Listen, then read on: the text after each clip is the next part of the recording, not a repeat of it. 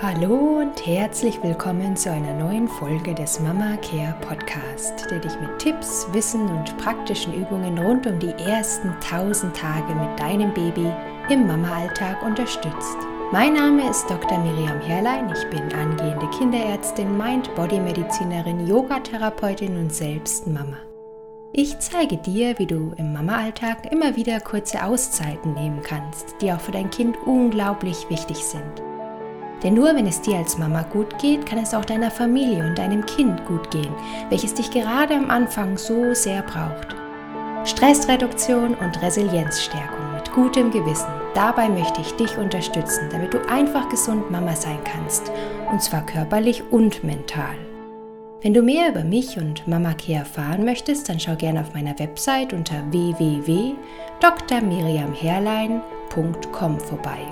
Oder lade dir die Mama Care to Go App herunter, mit der du auch on the go auf wertvolle Unterstützung zugreifen kannst. Alle Links hierzu findest du auch in den Shownotes. In dieser Podcast-Episode wartet der zweite Teil des Gesprächs mit Caroline Kreutzmer auf dich. Und damit du auch weißt, wer Caroline überhaupt ist, würde ich dir unbedingt empfehlen, auch den ersten Teil einmal anzuhören, damit du weißt, wo wir hier auch im Gespräch stehen. Und wenn du das bereits gemacht hast, dann kann es ja losgehen. Ganz viel Freude mit dem zweiten Teil des Gesprächs mit Caroline Kreutzmer.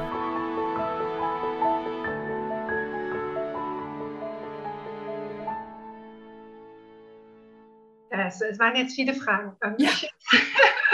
Vieles von einem. Ich fange mal vorne an. Naja, das ist so ganz klassisch. Man möchte ein Kind, dann ist man irgendwann schwanger und dann hat man so ganz klar seine Vorstellungen und wie das zu laufen hat.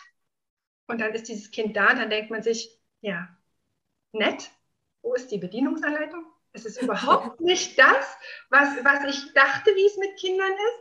Kann mir jetzt mal bitte jemand sagen, also und überhaupt, wie ist es mit der Rückgabe? Und vielleicht war ich noch gar nicht bereit, Mama zu werden. Ich vergleiche das immer so gerne so wie mit dem Führerschein. Weißt du, das ist ja auch nicht, guck mal, hier ist dein Auto, und denkst dir so, yay, ich übe jetzt einfach und dann klappt das schon. Aber mit einem Baby ist es genau das. Also du gehst in dieses Krankenhaus, zu zweit, und du gehst zu dritt nach Hause. Und ich weiß noch, wie ich an diesem Fahrstuhl stand, mit der Babyschale, und dachte mir so, scheiße, echt jetzt? Wir nehmen das. Haben wir das mit dem Namen richtig gemacht? Aber sind die sich jetzt wirklich sicher, dass wir das jetzt also dürfen? Also ich meine, das ist ja nicht nur ein Auto oder ein Kuscheltier, das ist ja so ein echter Mensch. Naja, und dann sitzt man dann zu Hause und nach diesem ganzen, okay, Stillen ist am Anfang immer ein bisschen schwierig, gerade beim ersten Kind, glaube ich. Also da muss man sich erst so ein bisschen eingrooven, wie sich das überhaupt so anfühlt, das hätte mal jemand sagen können. Und dann weiß ich noch, dass ich dachte, das ist jetzt mein Leben, ich sitze jetzt den ganzen Tag auf dem Sofa und bin eine Kuh. War ich dann auch ganz schön geknickt. Naja, aber dann macht man ja so, gefühlt in 10 Minuten ist man von Himmel hoch jauchzend zu Tode betrübt worden. Mein ja. Gott, das wollte ich nicht. Oh mein Gott, es hat mich angelangt, das ist so süß. Das ist ja alles in so kurzer Zeit dabei. Und dann hat man ja irgendwie, also dann habe ich so gedacht, okay, nach dem ersten Kind, Kinder brauchen nur getragen werden und gestillt werden. Ey, cool, ich habe es jetzt durchschaut. Dann habe ich das zweite Kind gekriegt und gedacht, aha, anders? Aber ich dachte, die brauchen nur gestillt und getragen werden. Nein, es gibt noch mehr.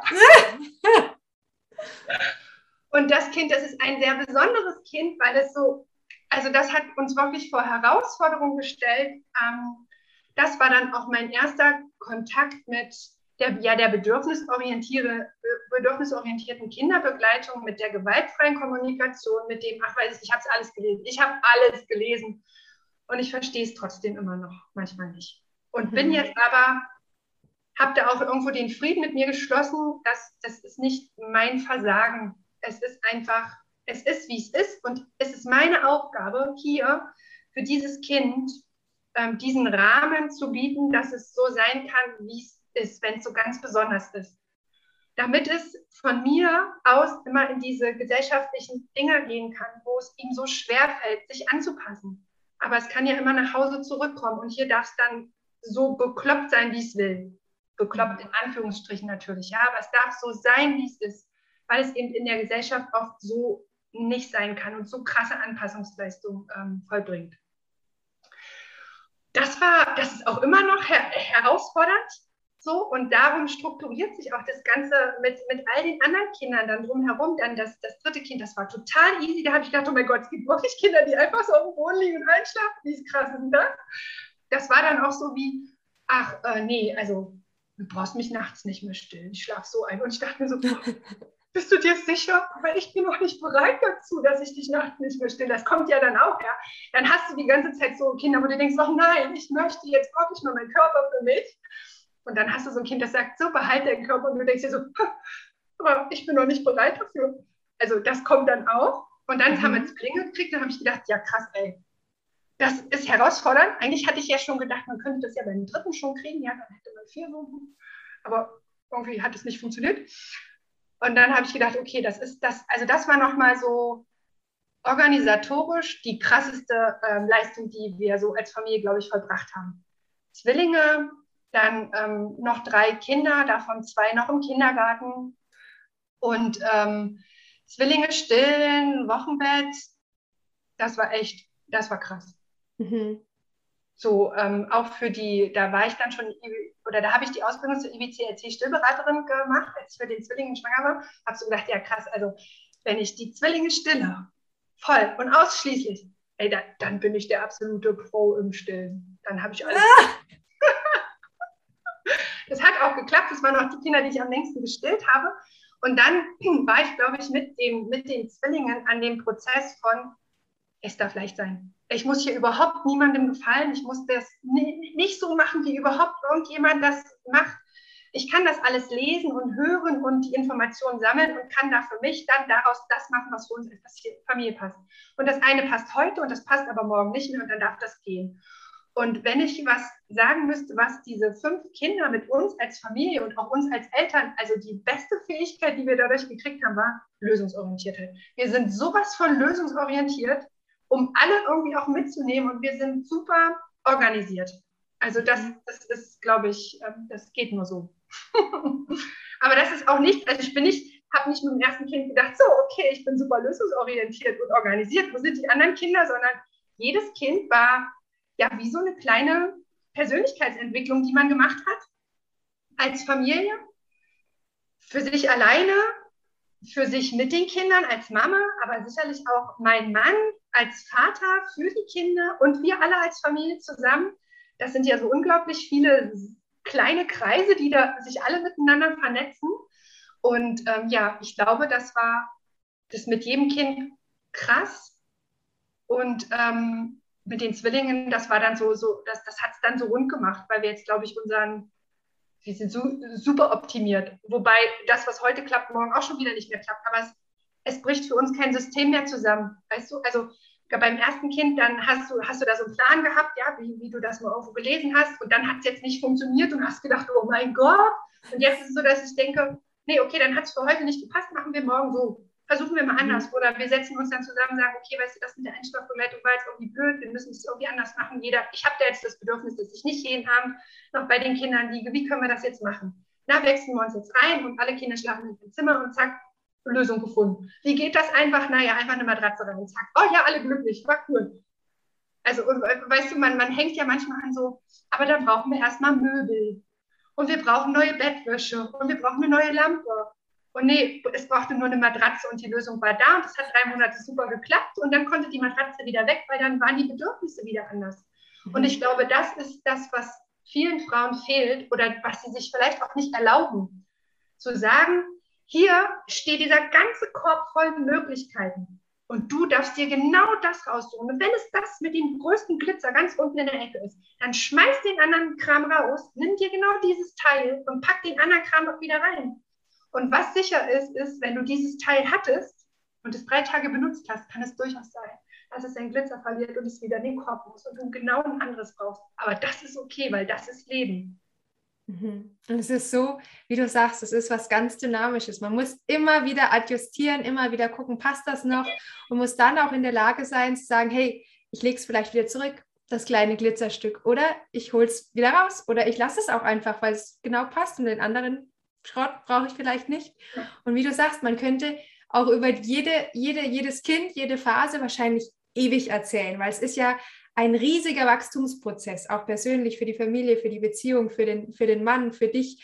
Und da könnte man, das war jetzt ja nur so ein ganz, ganz kleiner Ritt, gell? Also man könnte ja ewig darüber sprechen. Aber was ich daraus jetzt so mitgenommen habe aus deinen Schilderungen, ist, dass ihr da ja gemeinsam mit jedem Kind euch neu anpassen musstet, euch neu ausrichten musstet, immer mit eurem Kompass Richtung Lösung, Richtung, es muss für uns alle funktionieren, wir müssen alle gesund bleiben.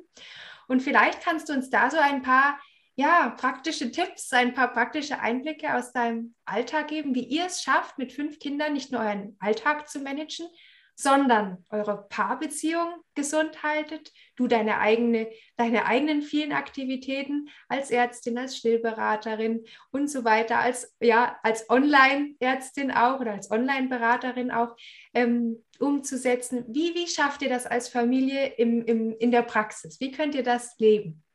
Also wir schaffen das tatsächlich nur so mit all diesen Dingen, die wir machen, weil wir eine Fremdbetreuung haben. Mhm. Das ist hier bei uns der Kindergarten, das ist die Schule und das ist auch der Hort für die Grundschulkinder. Ja, sonst, also wenn man jetzt die Kinder um 12 aus der Betreuung abholen müsste, das würde natürlich nicht gehen, weil dann könnten wir hier nicht mehr sitzen. Und dann könnte ich wahrscheinlich auch niemals Ärztin, also noch in der normalen Praxis oder im Krankenhaus arbeiten. Also diese Fremdbetreuung ist ein ganz großer Punkt und ein ganz großer Vorteil, den wir hier haben, den wir aber auch nutzen. Also ich kann auch Kinder betreuen, aber ich merke, dass ich dann ganz viel auch drumherum brauche und dass mir fehlt dann tatsächlich ein Teil. Also das, ja. aber dann kommt immer so, oh mein Gott, sie ist eine Rabenmutter, wie konnte sie noch 5 Kinder haben und sie alle abgeben? Das ist ja auch was ich mir dann ständig selber erzähle, ja.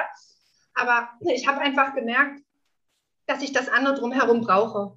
Ich kann nicht immer nur Schleichtiere den ganzen Tag spielen oder Bauklötzer. Das ist schön und ich kann mich darauf auch einlassen und genauso genieße ich es dann, mich über medizinische Themen auszutauschen, medizinische Dinge zu lesen oder einfach in die Praxis zu gehen und diese Rolle einfach zu wechseln.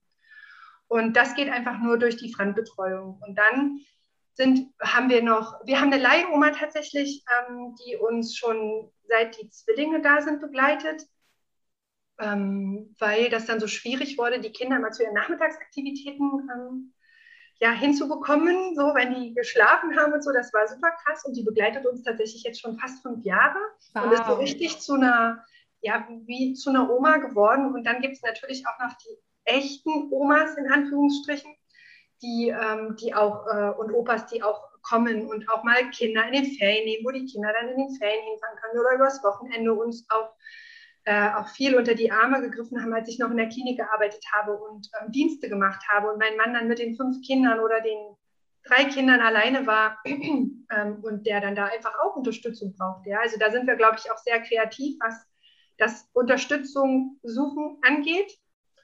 Und ja, wie wir die Paarbeziehung pflegen, das ist mit tatsächlich Zeit. Also überhaupt zu wissen, also unsere Beziehung ist das erste Kind, was wir gemeinsam haben. Nicht unser erstes Kind ist unser erstes Kind, sondern unsere Beziehung ist das erste Kind.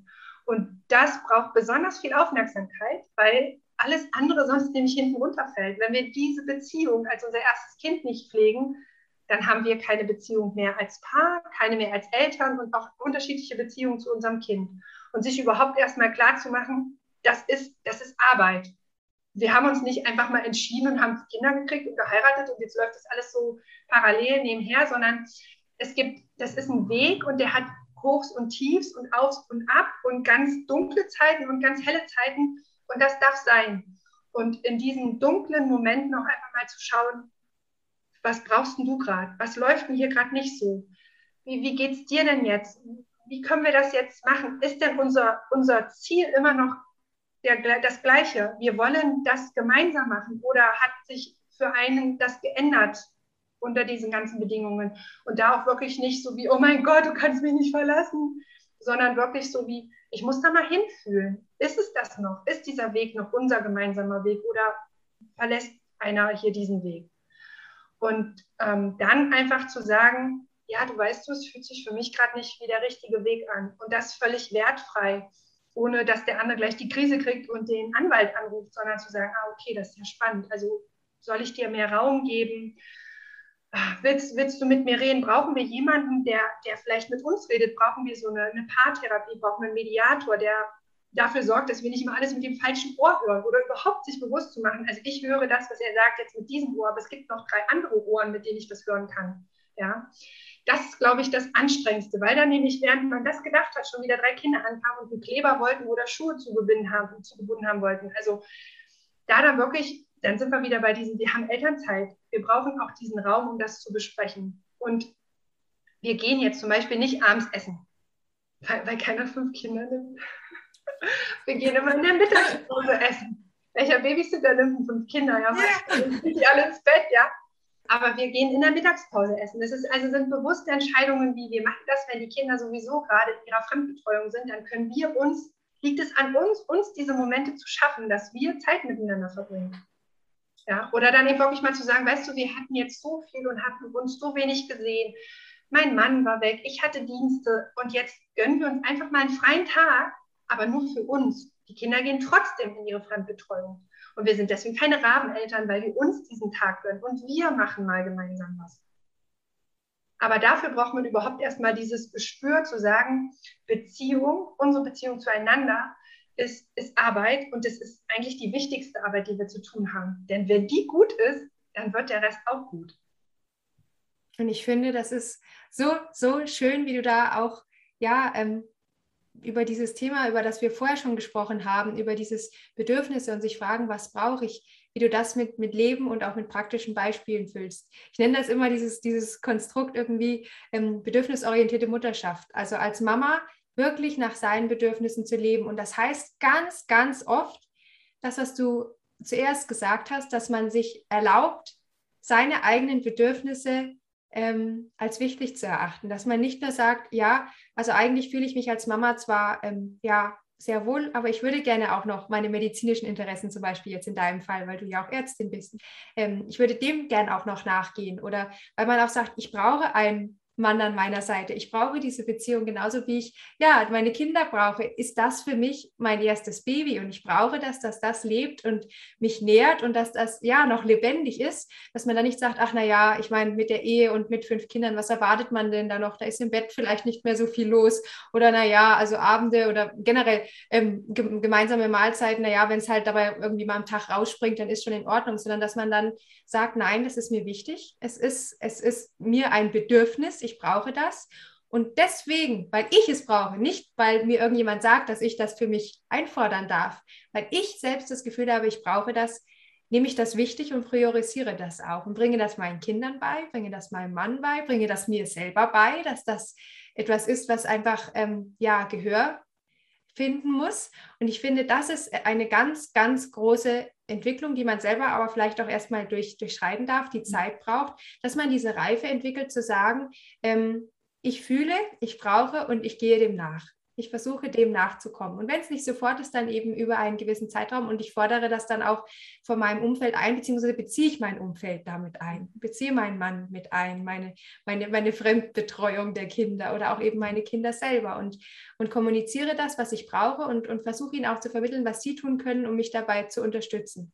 Und das ist eine Grundhaltung, finde ich, die so unglaublich wertvoll ist, auch sich so leicht aussprechen lässt, aber die doch Zeit braucht, oder? Ja. Also überhaupt in diesem ganzen Drumherum, was einem so einen ganzen Tag im Kopf vorgeht, einfach mal zu sagen, halt stopp, seid mal alle leise da oben. Wie fühle ich mich? Oh, ich habe Hunger. Ich habe einfach Hunger. Ich mache mir jetzt was zu essen. Und dann dann hole ich das Kind aber eben eine Viertelstunde später ab, weil es jetzt so wichtig ist, dass ich esse. Aber wie oft übergehen wir denn diese ganz einfachen Dinge? Das ist ja gerade so im Stillanfang. Wie oft bin ich bei den Frauen zur Stillberatung und die erzählen mir, dass sie sich nur von Keksen ernähren. Ja, ich weiß, man isst nur Kekse, es geht ganz schnell. Ja, oh, schon wieder nicht gegessen, ich still schon wieder schnell noch einen Keks. Das ist so unfassbar ungesund, also nicht nur wegen des Zuckers, ja, auch wenn man das jetzt aus der chinesischen Medizin betrachtet, mit ganzen Cheese und der Milch und überhaupt, ja. Aber es gibt Lösungen und die Lösung kann sein, dass du dir jeden Tag jemanden bestellst, der dir Essen liefert. Damit meine ich nicht Pizza, sondern das kann auch einfach ein Essensanbieter sein. Und es gibt mittlerweile auch Firmen, die Pakete schicken. Da brauchst du nur mal ganz kurz das Baby ablegen, mit 2 Händen das Glas aufzumachen, dann kannst du es mit einer Hand in den Topf machen und warm machen. Aber überhaupt mal wahrzunehmen, es ist also auch wichtig, wie ich mich ernähre, damit es mir gut geht und damit es auch wieder meinem Baby gut geht. Und dann einfach in die Handlung zu kommen, weil mittlerweile gibt es alles. Aber dafür muss man es erstmal alles ein bisschen leise werden und man muss einfach mal sagen, stopp, was ist es jetzt? Was brauche ich jetzt? Was ist jetzt mein Bedürfnis? Und wenn die Oma kommt und dann immer das Kind nur nehmen will, damit die Frau putzen kann, zu sagen, nee, weißt du, Oma, ich möchte es eigentlich schon bei mir haben, aber könntest du einfach mal putzen? Dann würde die Oma vielleicht sagen, okay. Oft ist es ja so, dass die bereit sind, alles zu tun. Ja, sogar in dieser Wochenbettphase. Die wollen helfen, die wollen unterstützen, die wollen da sein, weil sie alle noch so fröhlich und freudig und ach, es ist alles so toll.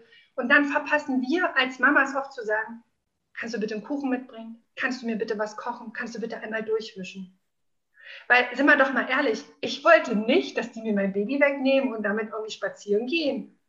Ja, das wollte ich, wenn ich ganz schlecht geschlafen hatte. Aber in der ersten Zeit wollte ich einfach nur, dass mir vielleicht jemand frische Blumen mitbringt und mir jemand einen Kuchen backt oder mir ein Essen kocht.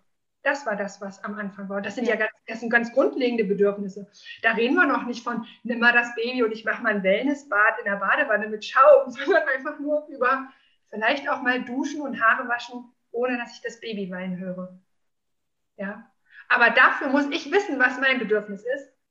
Und dafür muss es leise sein und ich muss mir vertrauen, dass es das Richtige ist, was ich da höre. Mhm. Und das ist aber was man schon vor der Schwangerschaft oder den Kinderwunsch machen kann. Das sollte man nicht nur erst mit Kindern machen, das sollte man generell machen.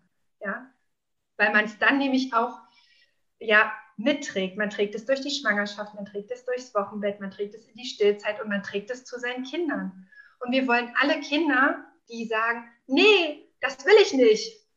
Ich will das so und so. Und das ist am Anfang, wenn die noch alle ganz klein sind, ist das alles noch süß. Und irgendwann finden wir das komisch. Aber wir finden das nur komisch, weil wir das nicht können. Hm. Und eigentlich wollen wir Kinder, die nicht allen möglichen Sachen hinterherlaufen, sondern die sagen, okay, es ist nett, was du sagst, aber ich möchte das trotzdem so. Und ich habe auch schon die Idee, wir machen das nämlich so und so und so und so. Und dann denke ich mir so, ja cool, wie cool ist denn das? Haben wir alles richtig gemacht. Wenn die Kinder dann so kommen, und das bedeutet auch, dass ich mal als Eltern sage, shit, mein Argument war wohl doch nicht so gut mit, wir haben kein Eis. Und wenn die Kinder dann sagen, ja, aber wir können doch vorgehen zum Bäcker, da gibt es doch Eis. Naja, dann kann ich überlegen, ob ich denke, ja, wie krass ist denn das? Die haben die Lösung gefunden. Und sage, okay, wir gehen. Oder sage ich, nee, es gibt heute kein Eis, weil es heute schon so viel Zucker gab. Oder was weiß ich, setz ein, was du möchtest. Ja? Aber da einfach dann wirklich zu sagen, wie gehe ich denn dann, diese Diskussion nicht enden zu lassen, sondern die Kinder auch vielleicht zu Wort kommen zu lassen, weil die einfach daran gewachsen sind, die haben Lösungen und die wollen mitmachen. Und dann zu sagen, ja okay, dann gehe ich jetzt dein Bedürfnis nach Eis nach. Wenn du ein Bedürfnis nach Eis hast und du dann draußen auf der Treppe sitzt und das isst, kann ich drin meinen Kaffee machen und dann setzen wir uns gemeinsam hin. Und dann ist wieder ein wunderbarer, schöner Moment entstanden, wo man gemeinsam Zeit verbracht hat und jeder hat sein Bedürfnis, der einen Eis, der anderen Kaffee. Cool. 2 Haken dran. Und du sagst das immer mit so einer Überzeugung, Caroline, mit so einem Enthusiasmus.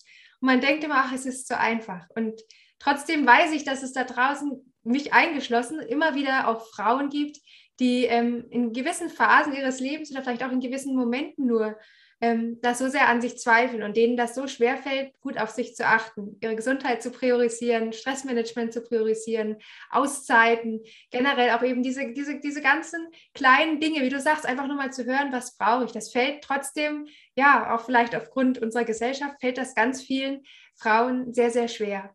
Und jetzt sind wir schon recht weit fortgeschritten. Ich weiß ja, du hast ja auch gar nicht mehr so lange Zeit, aber ich würde dich bitten, liebe Caroline, wenn da jetzt eine Mama kommt, die ja vielleicht da nicht so diese Reise schon durchgemacht hat, die du da jetzt schon gegangen bist mit deiner Familie und mit deinen 5 Kids und die da noch recht am Anfang steht und die weiß, dass sie gerne etwas für sich selber tun möchte, die vielleicht auch schon in ihrem Körper oder in ihrem Geist irgendwie spürt, Mensch, ich würde gerne da mehr auf mich achten und die aber da noch, ganz unerfahren oder vielleicht auch noch nicht so mutig am Anfang ihres Weges steht und sie kommt jetzt zu dir, sei es jetzt im Rahmen einer Stilberatung oder auch einfach nur im Rahmen einer Beratung für eben ihre ganzheitliche Gesundheit und sie sagt, Mensch, du Caroline, ich weiß gar nicht, wo ich anfangen soll, mein Umfeld ist jetzt auch nicht so, dass es aktiv auf mich zugeht und fragt, Mensch, was brauchst du denn?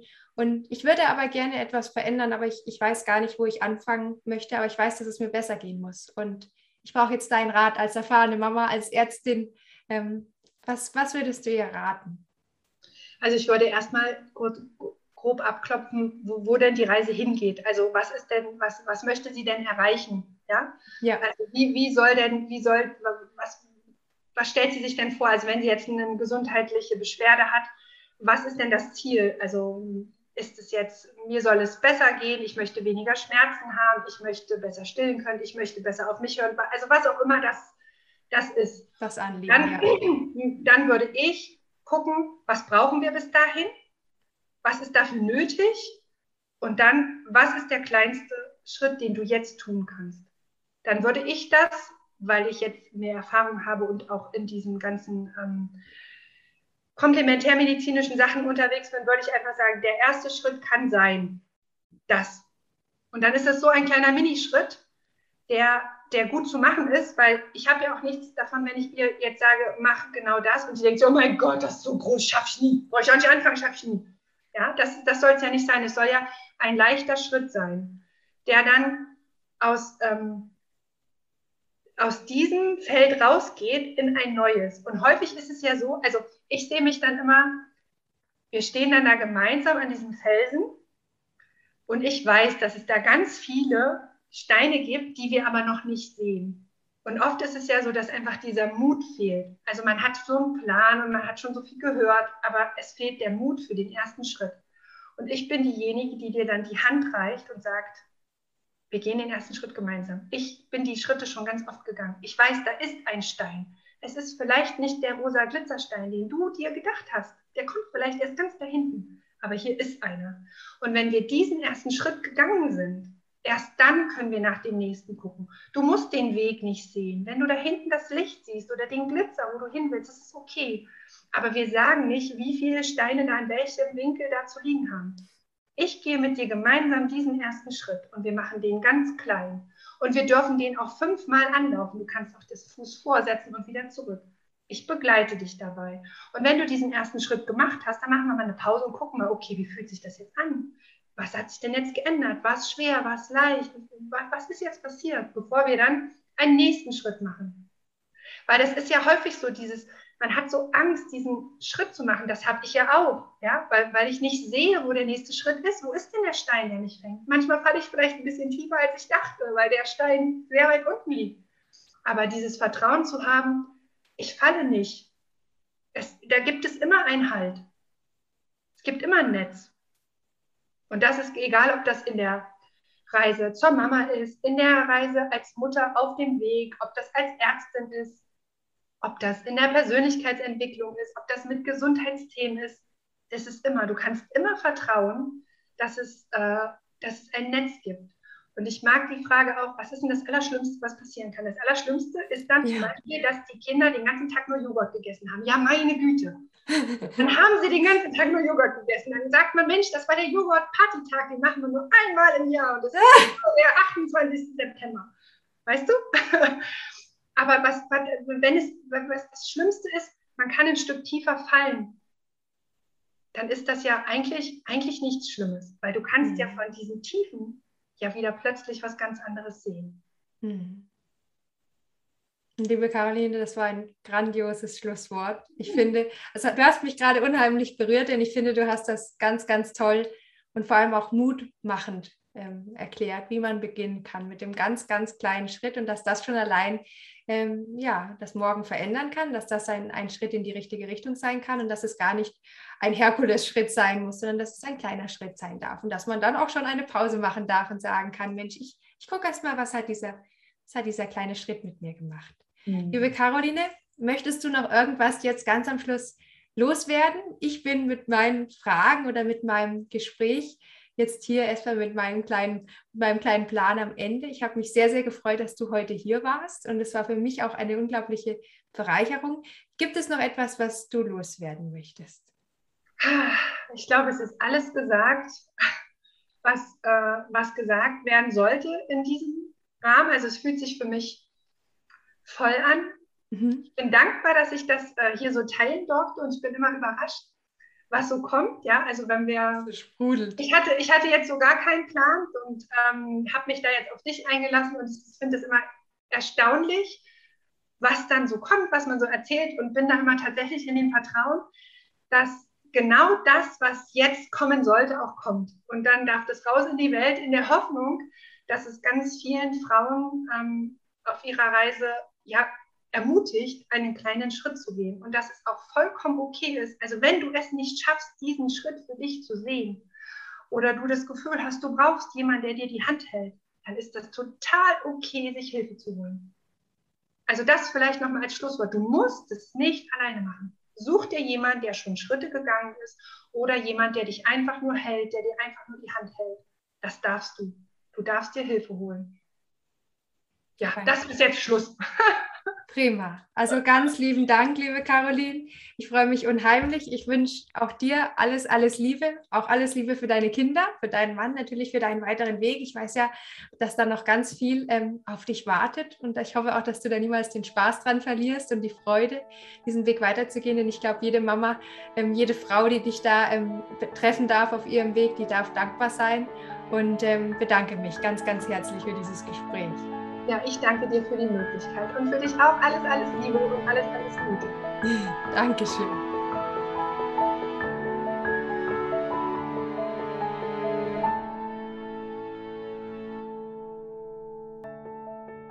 Ich hoffe sehr, dass dir diese Folge Kraft gibt und dich Carolines Worte genauso berühren wie mich.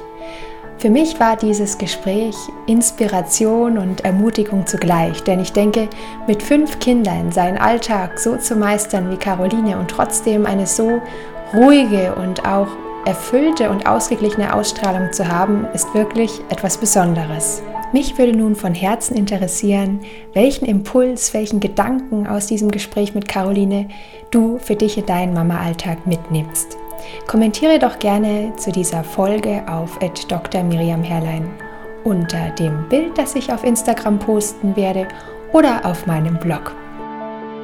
Wenn du Fragen, Anregungen oder Themenvorschläge hast, dann schreibe mir gerne eine E-Mail an hallo@drmiriamherrlein.com.